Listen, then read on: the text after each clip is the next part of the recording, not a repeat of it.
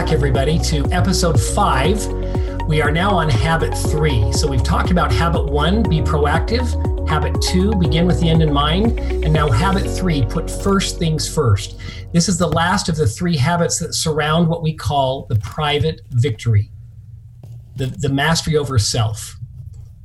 We talked in our first episode about the importance of the way we see things, our paradigms or our mindset. And one way to see things regarding this habit is to say, gosh, I got to take care of those things that are most urgent. And that sounds logical, doesn't it?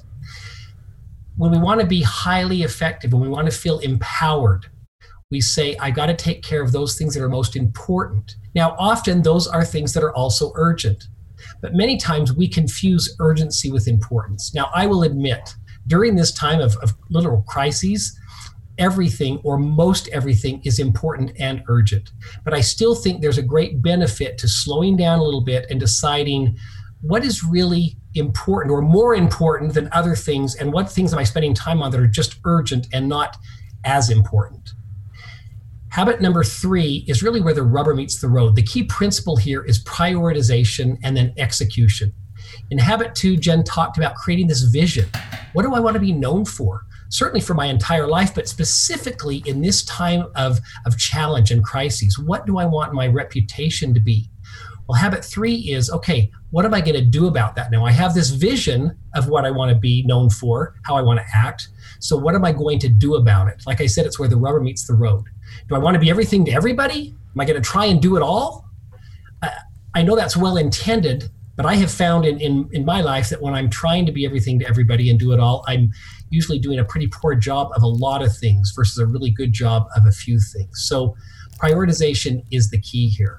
I'm going to tell you what might sound like, really, that's what you're going to talk about now, but will be so critical, and that is to plan. Plan your week, plan your day. And while most of us are, are, hopefully all of us, are quarantined and sequestered at home, you're thinking, well, what's to plan? I, you know, with the few people that live in my home and kind of know what I've got to do, there's real value in creating a plan right now. A couple of days ago, uh, here I am teaching you about this. We didn't create a plan, my wife and I. And we knew the few things we were going to do, but ended up turning on the T V and watching news story after news story. Uh, I think it was sometime in the afternoon when I realized I still had on the same pair of gray sweats that I had on for the last two days and didn't really think about what I had been eating during the day.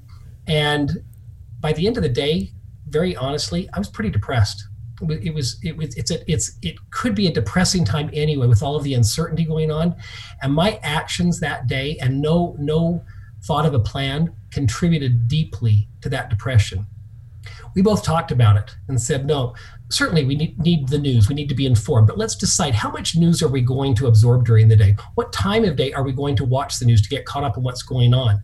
Get up in the morning, get dressed, put your schedule together.